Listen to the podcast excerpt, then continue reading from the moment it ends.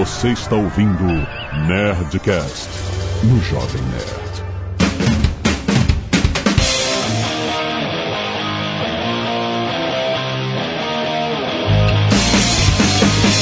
Landa, landa, landa, nerds! Aqui é Alexandre Antônio, Jovem Nerd, muito amigo da Lu. Aqui é Sandro Magaldi do meu sucesso.com. Hoje nós vamos de Magalu.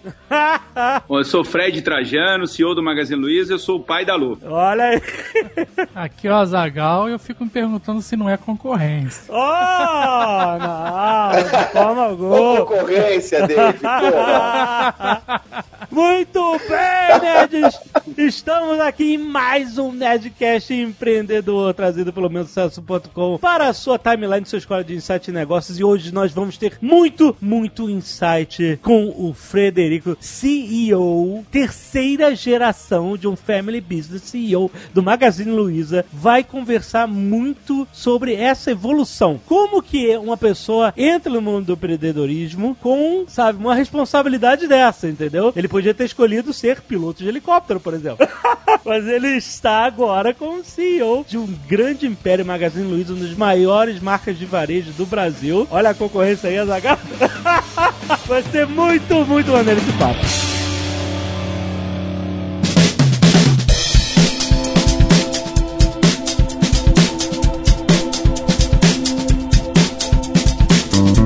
Fred, você carrega o sobrenome Trajano. É a terceira geração de um, de um negócio familiar. E isso já é impressionante. Uma empresa familiar, terceira geração, é muito difícil, né? É, porque normalmente, verdade. normalmente São é poucas, são poucas. né? Exato. É a responsabilidade. A Magazine Luiza tem várias peculiaridades, né, Dave? Você pensar que é uma empresa que nasceu fora do eixo Rio-São Paulo e hoje é um dos maiores varejistas de- de- do Brasil, né, cara? São temas muito relevantes, né, cara? Com Não, certeza. fora que eu sou o primeiro homem a liderar a companhia depois de duas mulheres, né? Uh, isso é o mais difícil, velho. Mas olha só, tudo começou com a sua tia-avó, certo? Que também se chamava Luísa. Sua mãe se chama Luísa e a sua tia-avó se chamava Lu- Luísa também, né? Eles compraram uma loja lá em Franca, né? A cristaleira e tal, e o negócio foi evoluindo, passou pra sua mãe, Luiz Helena Trajano, que agora está arrebentando no Shark Tank, que eu vejo. Comprando tudo que é negócio. Olha aí, não. Tá demais, tá demais. e agora você, desde janeiro de 2016, você é o CEO da Magazine Luiza. Vamos voltar, vamos voltar pra sua infância. Quando você é criança, obviamente você não tem noção de como vai ser o seu futuro, etc e tal. Eu falei que você poderia ser piloto de helicóptero puramente uma suposição imaginativa. Não tem nada a ver com a sua, pró- com a sua própria aspiração. E o que eu quero dizer é o seguinte, tudo é possibilidade. É difícil você entender que uma pessoa da família é preparada para assumir o negócio da família. Ou foi assim com você? Não, não foi não. Acho que assim, a gente aqui no, na família, né, a gente tem algumas. Primeiro, assim, que é, é uma família que tá há muito tempo, uma família que empreende há muito tempo. Eu sempre sim gostei de conviver com a minha tia, com a minha mãe. É, é um ambiente muito de muito aprendizado, né? Você tá vivendo perto de líderes como elas, que são. Eu digo que elas são nucleares, assim. É uma pessoa, pessoas que têm uma energia. Sem é, dúvidas.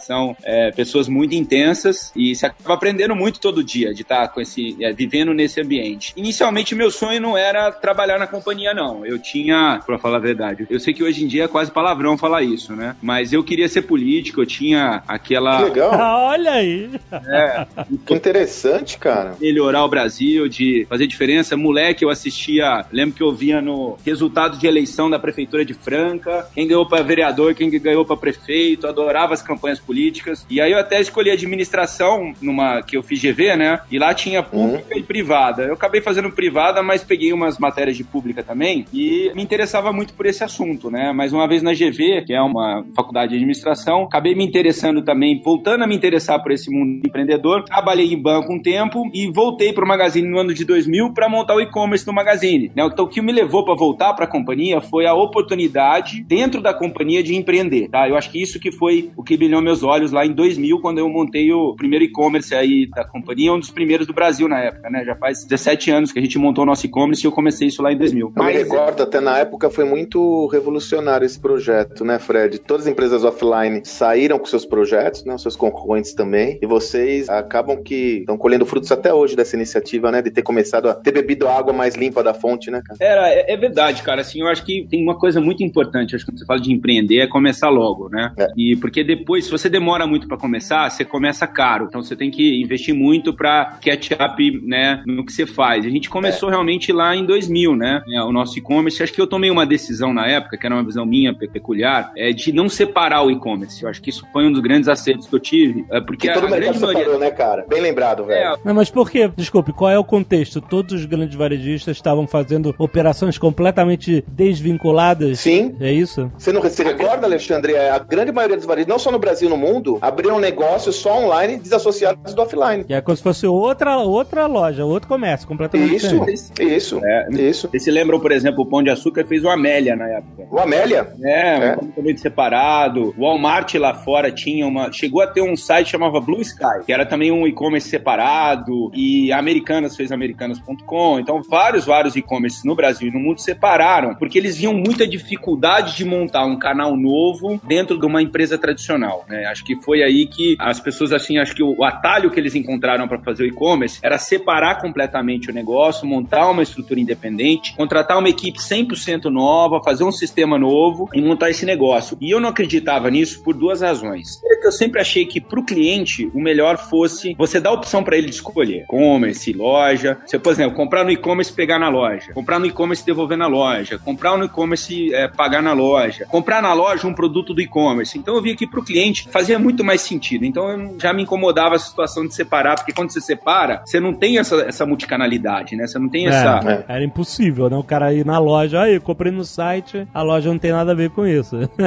É, exata. E no segundo, a segunda razão, que pra mim também era muito clara, é pro acionista. Então a primeira é pro cliente, a segunda é pro acionista. Eu acho, cara, em qualquer lugar do mundo, o negócio tem que se sustentar, ele tem que dar resultado, né? Isso é uma coisa que eu aprendi muito na faculdade e eu trabalhei um tempo em banco também, que desenvolveu ainda mais esse. Eu vi muita empresa quebrar por falta de lucro. Uhum. né? Então, empresas com marcas boas que acabaram quebrando por falta de lucro. E mesmo nessa fase, bolha de internet, um monte de empresa de internet crescendo pra caramba, mas com muito prejuízo, esse negócio nunca bateu comigo. Eu nunca acreditei que um negócio com prejuízo pudesse se sustentar a longo prazo. Eu falo assim: você pega um monte de empresa que até hoje não dá lucro. Netflix perde um bilhão de dólares por ano. Então, são empresas que fazem produtos muito legais, mas você tem que fazer produto legal e você tem que dar resultado também. Porque eu falo que a internet, a revolução digital vai fazer disruption em muita coisa, menos naquele velho conceito de gerar valor pro acionista. Isso é uma coisa que é uma regra econômica que a internet não vai mudar, entendeu? E principalmente no Brasil, cara, porque no Brasil você tem imposto, o custo de capital é alto, não tem venture capital private equity toda hora, entendeu? Você precisa. Aham. Então, no Brasil, eu acho que especialmente as empresas têm que cuidar disso. E quando eu não separei o negócio, eu não dupliquei o custo. Então, aqui no Magazine, por exemplo, é o custo inteiro da retaguarda do e-commerce é igual ao da loja. O mesmo caminhão que entrega o produto da loja entrega o produto do e-commerce. Uhum. E todo mundo que separou duplicou o custo, duplicou a infraestrutura, né? E o varejo, cara, online e offline, ele tem margem baixa. Então, ao não separar, eu consegui fazer com que o e-commerce crescesse com lucratividade. E hoje a gente é um dos poucos e-commerces do Brasil que dá lucro. Olha só, isso é bonito, olha só. E-commerce e lucro é uma coisa tão rara que eu ia justamente perguntar isso, porque o que a gente entende é que a massa de varejo, a margem, as margens são tão baixas que eles até esquecem o lucro para que eles possam ter um faturamento mais alto, entendeu? Então vende mais, tem faturamento mais alto, valoriza a marca e tá aí a Amazon, que é a concorrente de todo mundo do varejo, que tá no vermelho também desde que foi, sabe, desde que foi inaugurada, justamente para poder ter essa vantagem do preço. Porque quando você lida com varejo, você disse a margem é baixa, porque você tá lidando com commodity, é- todo mundo vende a mesma coisa. Então, a briga do preço acaba batendo na sua margem de lucro. Como é que você consegue brigar com todo o resto que não está interessado no lucro? É, eu acho que assim, o lucro, ele é um produto de margem e de despesa também, né? Então, por Sim. exemplo, você pode vender um preço barato competitivo, que é o nosso caso, a gente tem um preço competitivo, a gente consegue, por exemplo, meu preço é igual ou menor do que todos os meus concorrentes. Eu não Sim. perco né, na média, porque senão eu não estaria crescendo o que eu cresço. É. Mas eu consigo fazer um preço e dar lucro porque a minha despesa é menor. Então, acho que uma coisa que o empreendedor tem que pensar muito sempre é em procurar construir um modelo de negócio que você tem uma vantagem competitiva também em despesa. E no meu caso é onde eu tenho. Então, como, por exemplo, 20% dos clientes que compram no site retiram na loja, eu não tenho custo de entrega, porque o, o caminhão, eu já tenho caminhão indo todo dia para a loja para abastecer é, a loja. Uhum. Então, o produto que eu entrego de um cliente que comprou no site é um custo marginal para mim, entendeu? Aham. O fato de eu ter loja hoje, na verdade, é uma vantagem competitiva para o meu e-commerce. É. Porque quando o consumidor vai retirar o produto na loja, eu não cobro o frete dele e não tem custo para mim também. Então eu tenho uma vantagem competitiva muito grande porque minha despesa é menor, porque o meu custo é compartilhado com a loja, entendeu? Então eu consigo fazer um preço tão bom ou menor do que a concorrência e ainda assim dar lucro porque eu compartilhei toda a infraestrutura, toda a logística, toda a retaguarda, eu não replico isso, eu não duplico isso, entendeu? Deixa eu fazer uma pergunta sobre essa questão do e-commerce da loja, que eu já vi acontecer algumas vezes, queria entender como vocês lidam com isso, né? Tem muitas lojas hoje que têm seus e-commerces e acaba que vira uma competição interna entre a loja física e o e-commerce, né? Eu já fui em lojas que eu vi o produto e falei, ah, eu vou pensar, e aí o vendedor falou assim, ah, mas não compra no, no e-commerce não, compra aqui comigo. Essa questão afeta vocês ou pelo seu modelo isso não chega a afetar o, o andamento? Não, você sabe, cara, que essa é uma coisa interessante, porque eu, eu como a gente tá no varejo há muito tempo, né? E, por exemplo, lá na, na cidade de Franca, tá, começou em Franca, interior de São Paulo, cidade de 300 mil habitantes. E lá eu tenho cinco lojas. Aham. Você acha que a loja do shopping não briga com a loja do centro? Ah, com certeza. Aham. O gerente da loja vai fazer o máximo para conquistar aquela venda daquele cliente. Dizer, olha, aqui eu vou te dar um atendimento personalizado, aqui se tiver problema você vai falar comigo. E então compra daqui, não compra do site. Isso eu não me importo com isso. Eu, na verdade, quem tem que escolher o canal é o cliente, não sou eu. Aham. Cliente escolhe se ele quer comprar na loja do centro, na loja do shopping, ou na loja do bairro, ou no e-commerce, ou até do aplicativo. Ele que escolhe. Então, eu acho esse conflito super natural. Que realmente, desde que a competição interna seja saudável e sempre para o bem do cliente, para fazer o melhor para o cliente, eu até procuro estimulá-lo. Eu não tenho medo disso. Não precisa ser uma coisa tudo redondinha nesse sentido. Eu acho que o importante é que cada canal encontre sua proposta de valor e faça o melhor para o cliente. Oi, eu sou a Lu. Lá no ano 2000, quando você já estava dentro da empresa, quanto tempo? Quando você começou a Não, eu implementar? comecei em 2000. Eu me formei em 97, trabalhei três anos em banco e fui em 2000 para montar o e-commerce lá. Você foi para montar o e-commerce. Caraca, Foi que o desafio. Vamos tentar voltar lá, 17 anos atrás. A gente tava meio que, sabe, na bolha, tudo era muito esquisito, muitas ponto .com virando pó, né? O mercado próprio da internet ainda estava se definindo, era uma coisa muito ainda pro futuro, mais pro futuro do que agora. A gente, né, tinha que entender a internet enquanto mexia, sabe? E, o futuro dos negócios da internet, ainda mais depois da explosão da bolha, ficou assim em xeque, né? Será que vai dar certo mesmo isso? Será que não vai dar? E aí você fala assim: não, vamos entrar na internet, tá todo mundo entrando. Mas você toma essa decisão que você falou: olha, vamos integrar. Em vez de dividir, a gente vai integrar. E você tá falando de um, sabe, um, um- um varejo que tá aí desde a década de 50. É uma engrenagem sólida, porém, né, antiga, né? Como é que foi o desafio de integrar? Porque eu já conversei com um desenvolvedor de outro varejo que o desafio dele era integrar o sistema antigo com o sistema novo, porque era uma parada muito arcaica, entendeu? Quais foram os obstáculos de integração? Que assim, você falou assim, é mais barato eu ter tudo integrado do que criar duas operações diferentes. Porém, a integração em si é um processo mais desafiador do que simplesmente começar um e-commerce do zero, né? É, é verdade. Eu, no começo, cara, honestamente, assim, primeiro que eu tinha que criar, porque assim, você só integra uma coisa que existe, não é verdade? É. Primeiro a gente tinha que criar o site. Então imagina em 2000, eu falei, ó, vou montar uma plataforma de e-commerce em 2000, né? Então você vai bater na porta de quem? Da IBM, da Oracle, da Microsoft. Ninguém tinha e-commerce, né?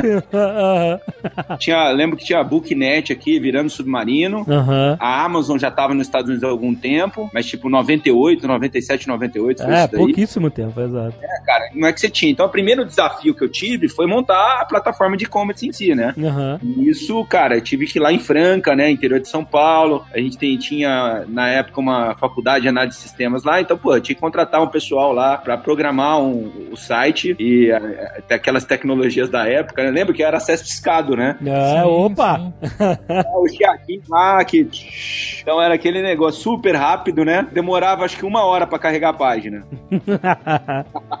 Mas a gente começou lá, aquele site que tava cheio de flash, bem carregado mesmo, né? É, aqueles botões carregados e tal. Então a primeira coisa a gente foi criar o site, né? Então criar o site, e aí nós fomos melhorando o site com o tempo, né? Sempre no começo você aprende muito errando, né? É, sim, Parte do processo. sim. E no começo o que eu integrei primeiro foi a logística, porque pra mim o segredo do e-commerce tá na experiência do usuário e na logística, né? E no caso você tinha já uma logística própria de entrega que funcionava muito bem, é isso. Isso era uma vantagem sua, um asset positivo nessa história toda, certo? Exatamente. Aí a, a, a, a primeira coisa que eu falei, olha, eu não vou criar um, um centro de distribuição só para e-commerce. Eu vou aproveitar o centro de distribuição já da rede para botar os produtos do e-commerce. E tudo que entrar no, no, centro de distribuição, ele pode ser vendido tanto pela loja quanto pelo e-commerce. Então eu tomei a opção por usar o mesmo sistema de estoque da loja e usar o mesmo sistema de distribuição da loja, o mesmo fluxo de distribuição da loja. Uhum. E o resto tudo eu separei. Aí eu montei um canal, montei um time só para e-commerce, que depois, hoje é um time que já tem só para e-commerce mil pessoas aqui no Magazine. Nossa, Nossa eita!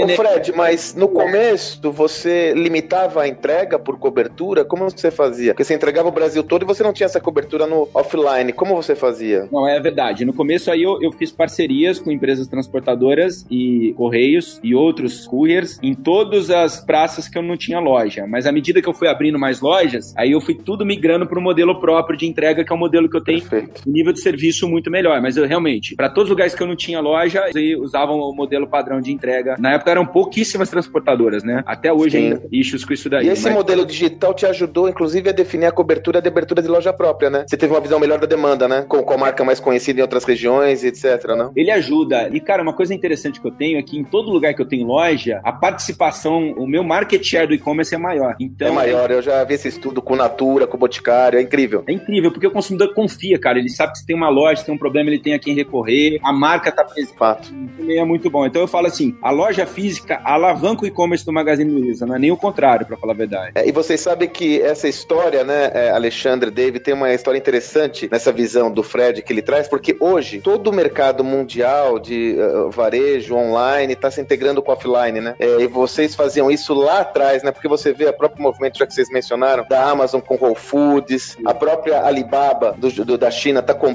loja física. Quer dizer, existe um movimento claro das empresas digitais também. E a, e a, a Luísa, a Magazine Luiza fazia isso lá atrás, foi uma decisão estratégica lá de trás que hoje você usufrui dos benefícios dessa escolha, né? E é engraçado, interessante, né? Porque quando veio, principalmente a Amazon, né? Ela quebrou muitas lojas físicas, né? É, muitas livrarias deixaram de existir porque.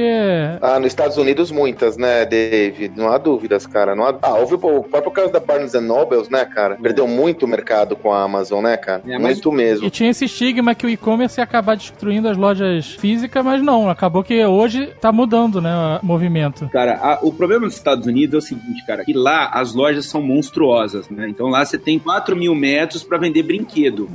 É, pode é. crer. Vocês já entraram em lojas nos Estados Unidos, vocês sabem. Eu falo, é, o big problem dos retailers lá é o big box, porque são lojas tão grandes, o custo de aluguel dessas lojas, é. a quantidade de mercadoria que você tem é incompatível com essa realidade virtual. Então aqui no Magazine, por exemplo, a gente optou por crescer com lojas menores. Lojas que têm, sei lá, vários setores em 700 metros quadrados. Uhum. E eu não tenho o tamanho de loja, o tamanho de custo operacional que os caras têm, porque os caras cresceram no momento pré-e-commerce, né? Sim. Cara, o que você tá trazendo aí tem um ensinamento aí fera, é que hoje a gente, mesmo nós lá, nós lá do meu sucesso, sempre a gente tá produzindo conteúdos relacionados ao Vale do Silício, olhando o mundo todo, né? E você traz uma, uma reflexão importante para o empreendedor nacional, que o mercado daqui é muito diferente do mercado americano, sobretudo no, no que se refere à estrutura de capital. Então essa lógica de burn rate, né, de, de gerar muito capital sem o lucro, ela pode funcionar num outro mercado, mas aqui é muito mais complexo, porque a estrutura de capital não permite algumas modelagens que são muito peculiares lá. Se a gente empreender só olhando para lá e não respeitar essas peculiaridades, você vai bater com a cabeça na testa porque é outra realidade, né? É, exatamente, cara. E eu falo isso demais. Em toda vez que eu tô com empreendedor, até porque eu tenho muito amigo empreendedor, né? Eu gosto muito, eu dou muito mentoring, né? Sou da Endeavor e dou mentoring pro pessoal da Endeavor. Eu recebo muito startup aqui, adoro falar com o pessoal de startup. E eu sempre falo muito isso, cara, porque eu tenho tanto amigo, cara, que perdeu a empresa por conta de não ter pensado no modelo de negócio no começo, ou gente que foi é. diluída pelos investidores, Boa. anjo, e vem capital e ficaram com meio por cento da empresa aí, o investidor vai lá, acorda de mau humor e enxota o cara do negócio. Então, o que eu falo, cara, se preocupe com isso, porque se o teu negócio dá prejuízo, você toda hora tem que chamar capital. Toda vez que você chama capital, você é diluído. E tem hora é. que a ocupação que era 100% fica meio. Né? E aí você perde a companhia. E o Brasil, cara, não é os Estados Unidos, entendeu? Isso é fato, cara, não é. E Fred, você sabe que a sua, eu aprendi uma coisa que eu menciono sempre com a sua mãe. Faz muito tempo, eu atuei muito tempo na HSM, 10 anos quase, e a, e a Luísa foi uma das palestrantes nossas. Ela ia nos eventos, eu conheci ela num evento, e uma vez eu lembro que ela falou assim, outro tema que é muito relevante aqui no Brasil. Ela dizia o seguinte, ó, eu já vi empresa dando prejuízo não quebrar, mas o que eu vi mesmo é empresa com problema de fluxo de caixa quebrar rápido. Então uma empresa não quebra porque não dá lucro, ela quebra porque falta grana. Então se preocupa muito com o fluxo de caixa, coisa que não é uma realidade muito clara para outros empreendedores fora do país, né? Então, além do lucro, olhar no fluxo de caixa, na torneira, a, a, a mão na chave do cofre é fundamental aqui para nossa realidade brasileira, né? Que a gente cresce com uma escassez de capital que é diferente de outras realidades, né? É, ela fala muito isso e aqui a gente prega muito isso, cara. E tem uma frase que eu gosto muito que é a seguinte: venda é vaidade, lucro é opinião e caixa é realidade. Boa. Cara, o lucro contábil você pode fazer, cara, você pode inventar lá, faz uma provisão da Cabe tudo. Se você não tem auditoria boa, então aí mais ainda, a criatividade você pode botar lá na tua contabilidade. Caixa não, cara. O que tem no banco é o que tem no banco para pagar tua conta, pagar teus funcionários. Tem muita gente que também esquece do capital de giro, principalmente. Então, aqueles caras lá que, sei lá, você paga à vista teu fornecedor e recebe em 70 dias do seu cliente. Cara, você tem que botar uma grana na tua companhia para fazer esse negócio crescer, que é enorme. Então, você tem que estar sempre tentando negociar com o teu fornecedor mais prazo de pagamento, tentar receber mais à vista do que a prazo. Esse jogo aí, estoque também, cara. Quando você empata dinheiro em estoque, né, se você é uma indústria ou um varejo que nem a gente, você tem um estoque muito alto. A Amazon é um- é caso interessante que eu queria citar, porque a Amazon, embora ela não dava muito lucro e até hoje não dá, ela sempre gerou caixa. Sempre Porque gerou a caixa. Amazon, é, ela compra com 45 dias nos Estados Unidos. Ela tem 30 dias de estoque e lá nos Estados Unidos todo mundo paga à vista. Não tem É financiamento da verdade, é verdade. então o cara tem 15 dias de ciclo positivo do caixa. Então quanto mais ele cresce, mais ele gera caixa, né? É. Aqui no Brasil, cara, a gente tem 10 vezes sem juros no cartão, que a gente tem que fazer e não cobrar juro ainda, né? É verdade. Se o meu fornecedor quer que a gente pague em 30, 60 dias, fica um descasamento de caixa importante que você tem que saber equacionar isso daí. É outra realidade mesmo, né?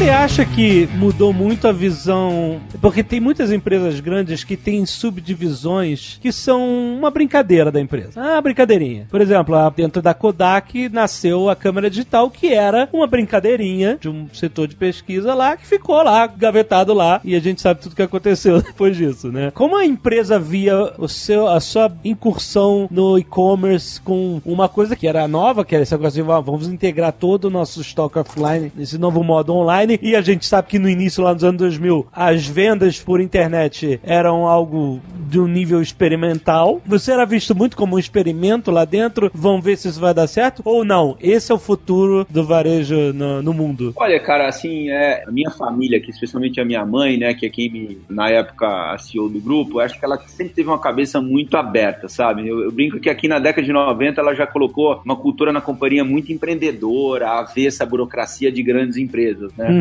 aham. e também de muita abertura à inovação. Talvez ela não enxergasse todo o potencial do e-commerce, a representatividade que ele tem para o negócio e para a empresa hoje, mas ela, ela me dava o benefício da dúvida, entendeu? Aham.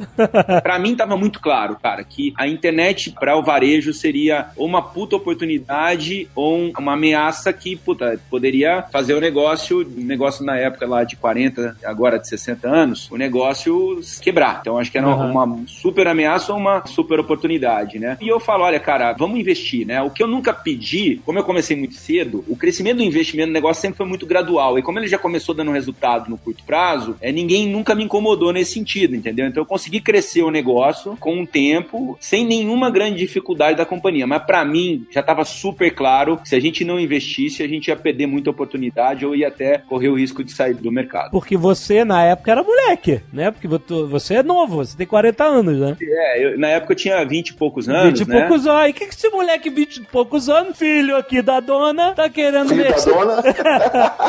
Sobrinho da Luísa. Sobrinho, exatamente, tudo da Luísa. O que, que esse moleque tá querendo mexer aqui? Falam que é começar uma maratona no vigésimo quilômetro, né? Quando você É, por aí. Ah, não sei, cara. Vou te falar. Esse é um tema importante pra explorar com você também, né, cara? Porque a, a pressão, de alguma forma, está trabalhando sobre a, a sombra de empreendedoras tão incríveis é um tema pra um jovem, né, com 20 e poucos anos, né, cara? Não é tão simples assim, né? Quer dizer. Não, e justamente, cara, você sabe que eu, eu amanhã até vou falar com com alguns empreendedores aí que eu fui convidado, né? Uma das coisas que eu tava, que eu vou falar muito é sobre isso, porque que são empreendedores, na verdade, são sucessores, tá? Vou falar com sucessores amanhã, Sucessores. sucessores. E uma coisa que eu falo, cara, uma coisa que foi bom pra mim é justamente começar a minha primeira experiência na companhia, como se eu tivesse criado, sem separar, uma startup dentro do negócio. Não é que eu, eu cheguei lá começando um negócio à parte, né? É. Ele Boa, boa. integrado na retaguarda, mas é um negócio que eu que tocava lá. E realmente no começo era tão pequeno que ninguém se incomodava muito, ninguém. Então o negócio foi crescendo com o tempo, né? E Aham. de uma maneira é, orgânica. Então a minha digital lá, não tinha tanta interferência aí do negócio. E você pega gente, por exemplo, que nem o Alexandre Birma da Arezo, cara, ele começou a chutes, depois assumiu o Arezo, entendeu? E é um sucessor hoje super bem sucedido. E eu vejo muito exemplo de é, o cara que é da segunda ou terceira geração que começa um negócio ou uma unidade de negócio separada, essa unidade de negócio cresce tanto que o cara vira o CEO do grupo, né? Eu acho que essa é uma ótima porta de entrada aí para um sucessor, entendeu? Começar um negócio E te legitima, né? Te legitima na, na liderança, né? Porque você acaba tendo track record, né? Você tem resultado, né? Quando você chega junto, você já tem Ah, ali é, o... não apareceu de paraquedas. É isso aí. Principalmente se o negócio é um negócio que é o futuro da companhia, do segmento. Ah, sim. É um negócio que é estrategicamente importante para o grupo, né? Oi, eu sou a Lu. Você acha que uma empresa familiar se move mais rápido do que uma corporativa? Tendo trabalhado em banco, sabe, empresas gigantescas dessas e tal, não sei o quê. Você acha que existe essa vantagem? Ou... Bela pergunta aí, cara. Não, cara, sem dúvida, eu adoro esse tema, porque, cara, quando eu me formei na GV, eu, eu fiz GV lá na década de 90, né? E eu Aham. me lembro, cara, que eu acho que existia um preconceito com em empresas familiares, né? Aham. Então, era aquele negócio das grandes multinacionais, aquelas estruturas super profissionalizadas. A família não podia chegar nem perto, né? Os sucessores, né? Pelo menos às vistas dos teóricos de administração, não podia chegar nem perto da empresa, né? E o que a gente foi vendo, cara, se você olha aí, tem um estudo aí legal que foi publicado na Harvard, e se você olha retorno de capital para acionistas, as empresas de controle definido familiar tiveram um retorno maior do que as empresas puramente profissionais aí na- nas últimas décadas Aham. citaram três grandes razões pra isso. E a primeira, cara, é visão de longo prazo, igual eu lá, tá? Em 2000 eu tava vendo um negócio pequeno, mas eu tava olhando já a longo prazo, né? O profissional muitas vezes faz um negócio pro trimestre, né? Sim. Ou é, pensando na carreira Pro que ele vai né? ter lá. É, muitas vezes o cara tá pensando na carreira, né? tá pensando Ou em é, ou no bônus, esse tipo de três coisa. anos, cinco anos no máximo. É, exato, exato. Hoje em dia, né? Tá mais preocupado com a carreira do que com o time. Exato, exatamente. E o empreendedor, cara, o, o empresário, ele pensa a longo prazo. Eu, minha meta, eu falo que minha meta é fazer a empresa chegar a 100 anos fit, né? Chegar lá bem a 100 anos. Aham. Então, a gente- uma coisa é pensar a longo prazo. O segundo, cara, é você tomar risco, entendeu? Então, você, como é dono do negócio, e hoje em dia tomar risco é muito importante, né? Porque você, às vezes, vai entrar num negócio novo, etc e tal. Muitas vezes, o cara que é um profissional tem medo de errar, né? Porque depois pode ser mandado embora. O empreendedor não tem isso. Ele tem medo da empresa não, não ser relevante a longo prazo. Toma mais risco e ele inova mais, eu acho. Tem essa circunstância de poder tomar mais risco sem tanto medo de perder o emprego. E acho que o terceiro, cara, é também montar uma equipe, geralmente, isso, isso vem do estudo, eu nem tinha essa consciência, geralmente empresas familiares têm um- uma equipe de profissionais que trabalha mais tempo, que está mais identificada com a família, etc e tal, que está mais tempo junto. Isso é a estatística de Harvard, não é nem opinião que eu tinha antes, entendeu? Aham, Mas eu acho que, sem dúvida, pensar em longo prazo e capacidade de tomar risco não é nem só ser mais rápido, mas é ter mais coragem, eu acho. Porque eu já vi exemplos até contrários que, sobre empresas familiares. Que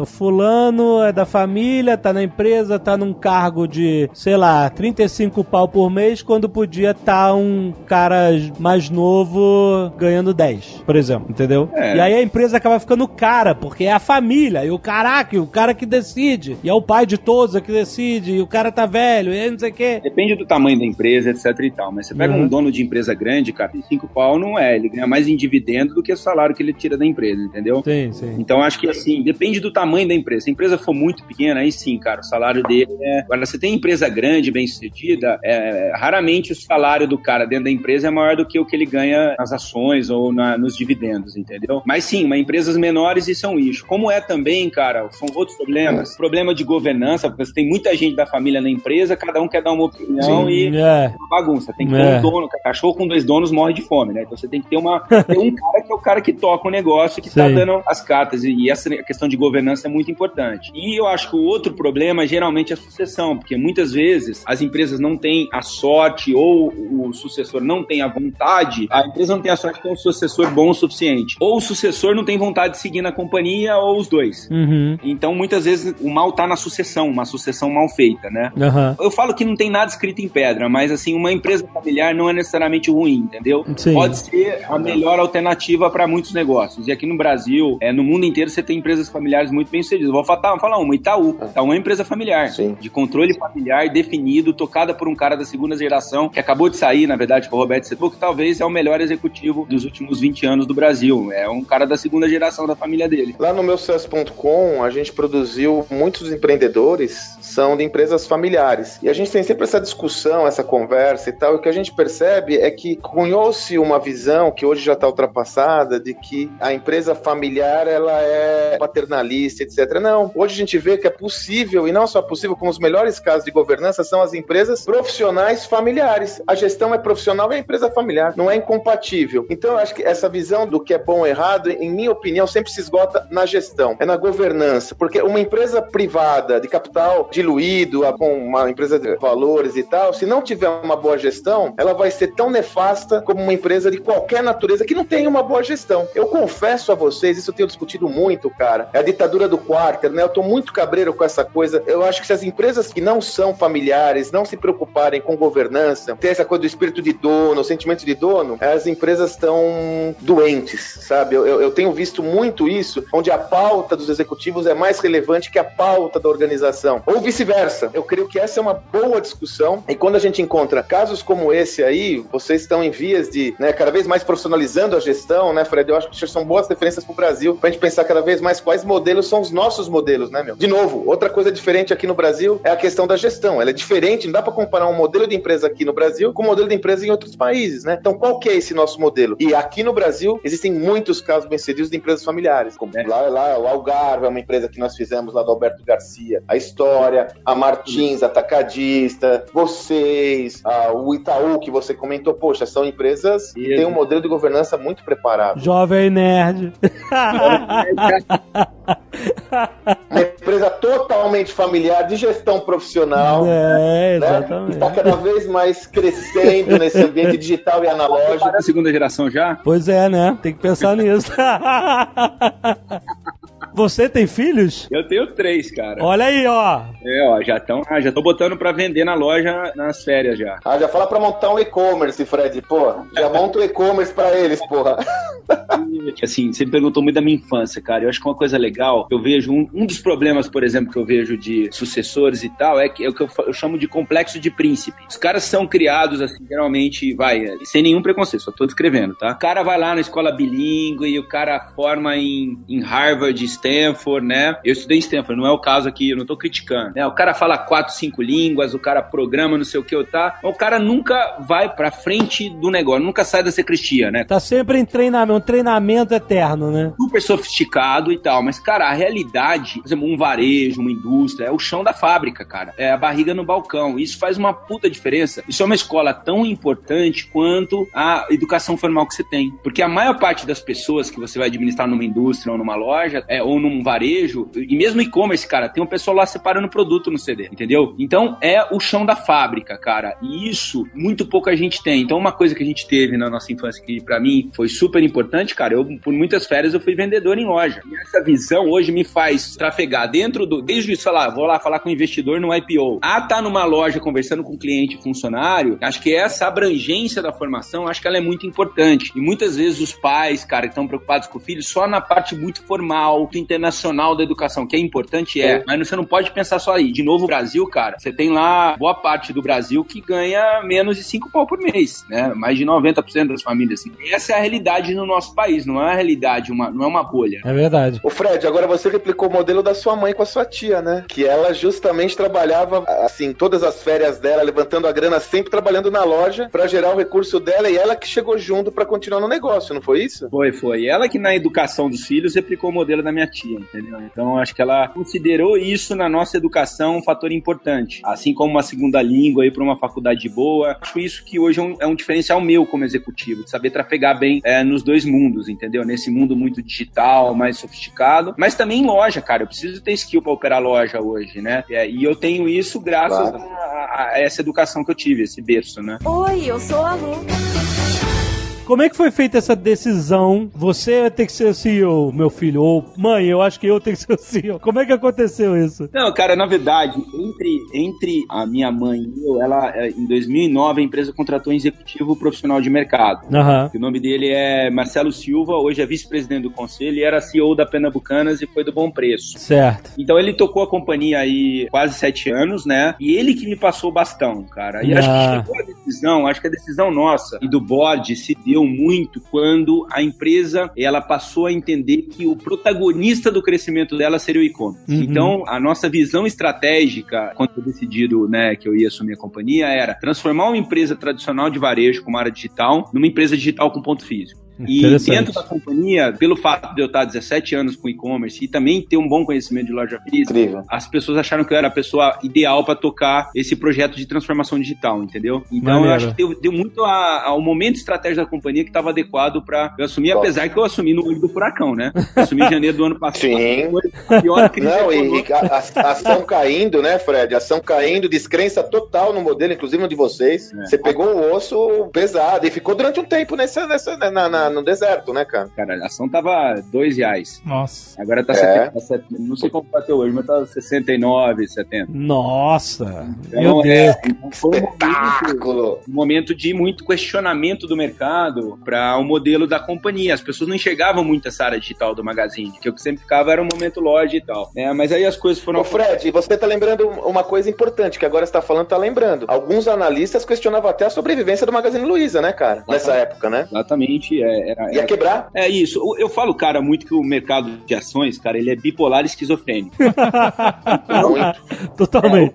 Assim, ou, ou o cara se acha que você é a pior empresa do mundo, ou que você é a última bolacha do pacote. Então, negócio da Amazon, não, melhor empresa do mundo, que não sei o que e tal, ele tem muito de escolher essas coisas. E às vezes é uma opinião, às vezes, é uma opinião muito mais emocional, muito mais baseada em mitos do que é Uhum. uma análise aprofundada de realidade. Então, Aham. é uma coisa que quando você abre o capital, cara, você tem que conviver com isso, né? É os prós e contras de se abrir o capital. Mas o importante, eu falo, eu, eu aqui eu olho prestação, olho, mas não é de longe o mais importante pra mim. Eu olho venda, eu olho margem, eu olho geração de caixa, aí eu olho satisfação de cliente, satisfação da equipe, clima interno. Se essas cinco coisas acontecerem bem, o investidor a longo prazo vai comprar o teu papel. Tem flutuações grandes Sim. no curto prazo. Então é isso que você tem que olhar a longo prazo. Animal, cara, quer dizer, você não gerencia seu negócio para o mercado acionista, você gerencia o seu negócio para os stakeholders que mais fazem sentido, que como consequência, aquele acionista que está comprometido com o negócio vai lucrar fácil, você não precisa ter ejeção de saco com os caras que não não estão na sua. Aliás, uma vez, Fred, eu entrevistei na HSM a Animo Calvi, na época ela era presidente da Xerox, uma das milhares crises da Xerox até hoje está em crise, mas ela me falou uma coisa que me marcou muito, ela disse o seguinte, ó, quem tem que escolher o acionista que tem é a empresa e não vice-versa, porque ela estava sendo atacada por ativistas, né? E é isso, né, cara? Porque no final do dia, o cara que tá olhando o curto prazo, de repente não interessa tanto para uma empresa que tá focada na longevidade do negócio, né? Verdade, cara. Inclusive agora a gente acabou de fazer um aumento de capital, né, no, no mês passado.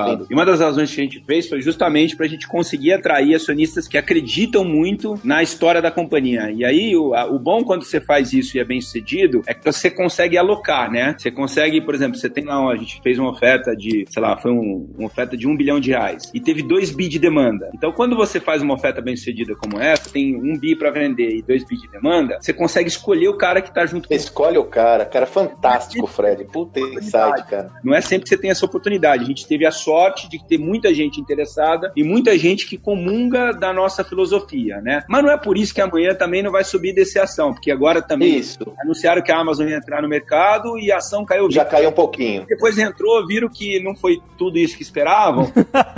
10, entendeu? Aí volta, É, é. na verdade, não foi nada disso que esperava, né? Exato. né? Eu não gosto de falar de concorrente, mas o fato é que a ação subiu 10% no dia.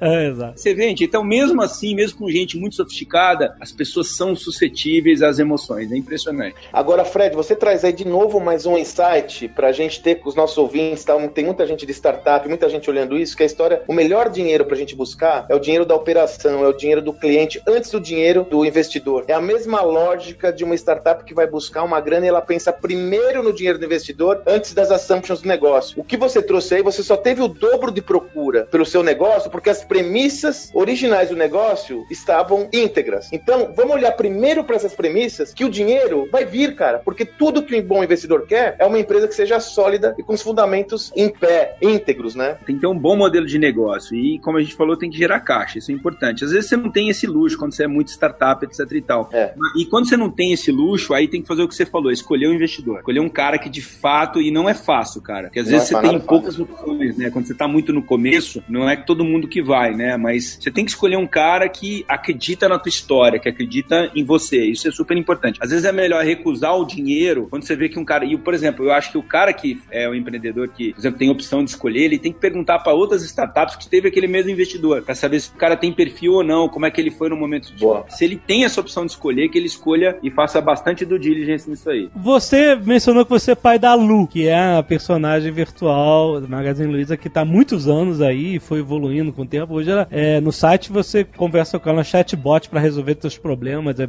muito inteligente e tal. Como é que foi mais esse projeto? Porque você é o cara que você é um sucessor e herdeiro, mas você construiu o seu valor dentro da empresa, né? Como é que foi esse projeto? Cara, a Lu foi muito interessante, porque assim, quando eu montei o e-commerce, cara, uma coisa que eu reparei no e-commerce que não combinava muito com a nossa marca, que era um negócio muito frio, entendeu, cara? Uhum. Vai lá, compra um produto, check-out, check-in, não tem. E eu- o meu negócio, né, o negócio de loja da família, sempre foi um negócio de muito calor humano, né, cara? Então, é, você chega numa loja, você compra de um vendedor. Eu não sou. Eu falo, nosso negócio é um negócio check-in, não é check-out. E, cara, você chega na loja, você fala com o vendedor, tem essa interação. E o meu grande diferencial de loja sempre foi atendimento. A empresa é a melhor empresa para trabalhar nos últimos 20 anos. Está entre as top 10 e a melhor do varejo, né? Aham. Então isso pra gente é muito importante. Ter um pessoal de loja muito motivado que faz o melhor pelo cliente. Eu falo, cara, como é que eu posso replicar isso no online, né? Que é um ambiente muito digital, muito frio e tal. E aí eu falei, cara, vou criar uma vendedora virtual. E também eu vi, assim, que a gente tá vendendo produto cada vez mais complexo tecnologicamente, né? Então os caras, produtos hoje, sabe, né, cara, é difícil acompanhar a evolução da tecnologia, né? E vocês sabem bem, o Jovem Nerd sabe muito bem disso aí, né? É, é, pois é, exatamente. E, cara, então eu falei, cara, eu quero criar um personagem virtual que vai humanizar esse contato com o consumidor, mas que vai ter um papel. E o papel é ajudar o consumidor a entender o produto que eu vendo e a resolver os problemas que eventualmente tenha. Então a Lu passou a ser meio a, a- o calor humano da nossa internet, vamos dizer assim. Começou mesmo com gente ah, por trás dela escrevendo as respostas, e a gente faz vídeos, né? Hoje a gente tem um dos canais do YouTube, é o, é o maior canal de varejo do YouTube do mundo, com 700 mil assinantes. Nossa, que legal, cara. Olha Ele aí. vai bater um milhão de assinantes, que é o canal da Lu. E lá eu tenho mais de 15 mil vídeos publicados ensinando o consumidor a como, sei lá, configurar o Wi-Fi de casa, como economizar a bateria do celular, todo produto lançamento, a gente faz unboxing com os produtos. Ensina o consumidor a usar e configurar um produto, entender a tecnologia complexa. Tem muita gente que compra da gente online porque ele viu um vídeo da Lu, ele aprendeu aquele produto, teve segurança para comprar, né? E agora a Lu, como você falou, ela tá ficando mais inteligente com esse negócio de AI, learning machine e tudo. A minha equipe tá fazendo os bots, né? Ela tá virando um bot, na verdade, né? Sim. É, a gente tá dando inteligência pra ela. E eu tô super feliz, né? Porque eu vi a Lu nascer, tô vendo ela agora é, Ó. ficar mais. É muito bem, eu ia te perguntar justamente porque nós vivemos. Ela era um personagem muito pra dar uma cara pro mundo virtual, né? Mas hoje nós estamos vendo justamente essa época de machine learning que, sabe, tem aplicações infinitas, né? gente? Como essa personagem pode crescer dentro do, dentro do site. Como é interessante, porque atendimento ao cliente é algo também muito importante, um passo muito importante de qualquer e-commerce, né? complexo, né, cara? Porque tem muita gente perguntando, é, a quantidade de interações que você tem com o público na internet é muito maior do que na loja. né? Exatamente. Quanto mais você vende, mais dúvidas você tem. Exatamente. maneiríssimo, maneiríssimo. Belo projeto. Sandro, mais alguma dúvida cruel, uma Pô, informação? não, cara, eu tô aqui aprendendo. Você vê o valor de histórias, né, Alexandre? Aquilo que você comentou, né, cara? Você pode ficar aqui um tempão porque o tanto de conhecimento que tem numa trajetória, né, que aproxima a gente, né? O Fred é um jovem aí que nem devemos ter aí mi- milhares, dezenas de milhares de ouvintes que estão nessa mesma pegada. É claro que alguns não com essa responsabilidade da Luísa, mas criando seus projetos. E eu sempre digo, não importa qual que é o porte do projeto. Fala, puta, mas o Fred tá fazendo negócio de fatura mais de 4 bilhões, gigante, não sei o quê. O que importa é o mindset, a mentalidade, o jeito de fazer a coisa, o olhar. Então é muito rico, né, Alexandre? Justamente porque o Fred, alguém, a pessoa pode falar assim, ah, mas nem todo mundo pode herdar aí um, um varejo gigante, mas, mas o Fred foi empreendedor dentro da própria empresa, né, cara? Exatamente. Que maneiro, né, cara? Excelente, Alexandre. Ele se legitimou, né, Alexandre? É, exato, totalmente, exatamente. Ele, ó, e se ele começasse lá, Alexandre, naquela experiência que ele teve e desse errado, Exato. onde estaria o Fred agora? Talvez ele tá trabalhando em banco de investimento de novo, né, velho? É verdade, não, não, é- não é, é execuível isso, né, cara? Então, a, a gente tem que aprender com as histórias, a gente tem que estar aberto a ouvir essas histórias de aprendizado, porque eles são valiosos para qualquer empreendedor em qualquer circunstância, né? Pô, excelente. E fico mais feliz ainda, Dave, Alexandre, Fred, parabéns, cara, por ser um caso nacional. Eu conheço, felizmente, tenho a honra de conhecer a Luísa Trajano há mais de 15 anos. Ela não perdeu a simplicidade dela em nenhum momento. Eu me lembro que a Luísa, uma vez eu fui visitar em Franca, ela falou: Puxa, eu tava assistindo um evento da HSM, o Tom Peters falou que a gente tem que homenagear os nossos funcionários. Foi que eu tive a ideia de fazer um outdoor, né, Fred? Um outdoor pro vendedor sair num outdoor na rua. Então você vê que uma mulher que já tinha um empreendimento grande, como ela estava focada é, em ter abertura e humildade de aprender. E não foi à toa que aí, pô, formou esse império, trouxe o Fred que tá dando uma acelerada maior ainda. Então, por ser um caso nacional, de empresa nacional que cresceu com legitimidade, pô, isso só sem ser piegas, cara, eu acho do cacete, viu, cara? Isso me, me deixa muito motivado e, e animado com o nosso futuro aí, que não é fácil, mas dá. O que, que você teria a dizer, Fred, pra galera que tá começando, pra você falou que você fala muito com a galera de startup, todo mundo que tá iniciando num, num momento difícil ainda da economia brasileira, mas um momento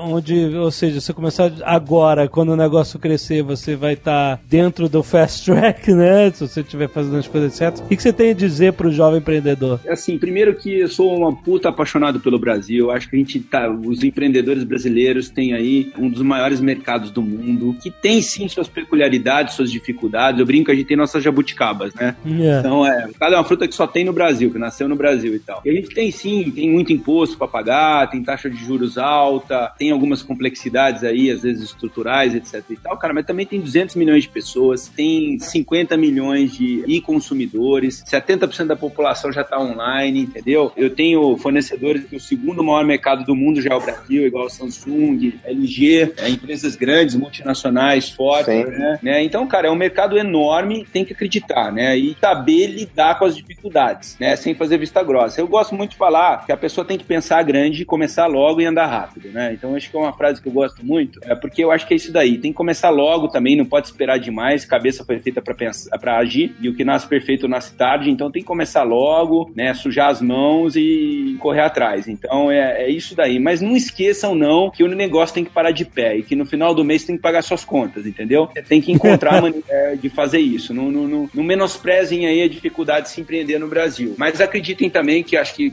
como no nosso caso e várias outras empresas que eu também conheço, deu certo e, e, enfim, é super legal. Eu acho que a safra de empreendedores do Brasil tá ótima, cara. Nós temos Sim, que muito aproveitar concordo. a galera que tá entrando aí. E, Muito mais preparada, né, Fred? e nós temos é que ter governante político à altura dessa galera aí. Ah, Tá vendo uma tal de Nes Store aí no varejo que é, ó, sinistro.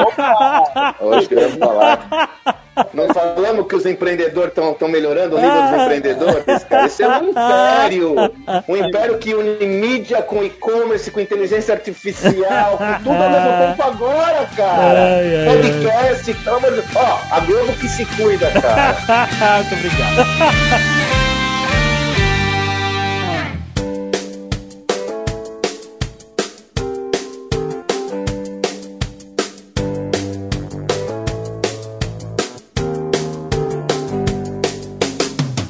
Temos de novidade do meu sucesso.com para esse mês? Mês? Nós estamos, estamos na reta final do ano, Sandro. Esse é o ponto. Estamos na reta final do ano. Hoje o Flávio não pôde participar. Foi de última hora, ele ficou mal. Ele pegou um vírus na viagem que ele fez aí. Ele deve estar Tite. Ele tá Tite porque Ah, o Kaká saiu. Kaká. Ele tá se sentindo É sozinho. despedida.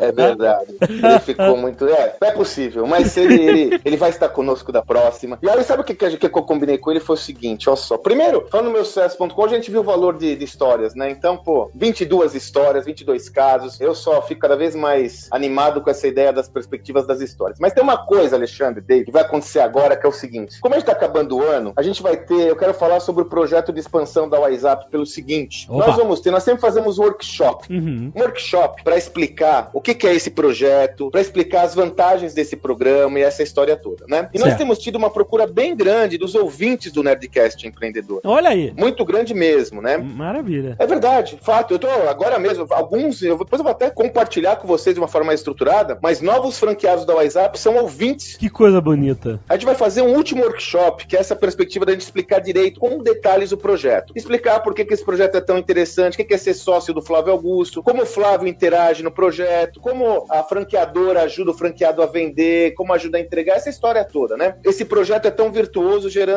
uma margem de rentabilidade tão alta, essa história toda. Então, nesse workshop, a gente faz numa tarde e faz tudo isso. O último workshop que vai acontecer vai ser em novembro, na última quinzena de novembro. Então, o que, que eu queria fazer aqui? Eu queria fazer um convite para você que deseja ser sócio do Flávio Augusto, sócio do Carlos Luiza. Sendo franqueado do WhatsApp, você consegue ser sócio dos dois ao mesmo tempo. Olha que legal, né? é, muito bom. É, eu queria. Sócio do Flávio Augusto, sócio do Carlos Luiza. Você que tá aí pensando, estamos no final do ano, muita gente tá planejando sua vida, planejando nos próximos anos. Uma forma de empreender, como nós vimos o virtuosismo do empreendedorismo com o Fred, uma forma de começar a empreender pode ser tendo uma franquia, você vai conhecer, empreender Sim. com uma rede de segurança. Sim, então, sim. se você tá nessa, o que, que eu queria te convidar? Entra lá no WhatsApp.com, entra no Seja um Franqueado, preenche as informações e eu vou, nós você vai passar por um processo seletivo para participar desse último workshop em novembro, que é a chance de conhecer todo esse universo e quem sabe nós poderemos estar junto de dentro. O Flávio voltou agora de Las Vegas e foram com ele mais de 10 franqueados para Las Vegas, tiveram um bom desempenho, essa história toda, agora vão para um resort, enfim. É uma parada muito interessante, muito próspera, não só financeiramente, mas pessoalmente. Eu tenho muita segurança de falar isso. Eu quero convidar você que tá aí, vamos aí. Você tá afim de empreender, tá afim de começar um negócio? Entra lá no WhatsApp.com, entra no Seja um Franqueado. Em novembro, não deixa para depois, que novembro é nosso último workshop. Esse ano não vai ter mais nenhum. Aí você conhece melhor esse projeto. Quem sabe estaremos juntos logo em breve, começar 2018 com o pé direito. Excelente. Maravilha, maravilha, Sandro. Então, mês que vem, em novembro, estaremos de volta. Espero que o Flávio não esteja mais tite. Estará, estará. Estará bem. Ele vai estar bem. Depois que vocês foram pro estádio, o Flávio Augusto nunca mais foi mesmo, porque vocês acabaram com o time dele. Vocês acabaram com o time dele. Ele tava sete jogos invicto, nunca mais ganhou uma partida. Isso é fácil, isso é verdade, cara. Ganhou agora. Mas Bom, vamos recuperar, vamos recuperar isso. vamos, vamos, vamos, vamos sim.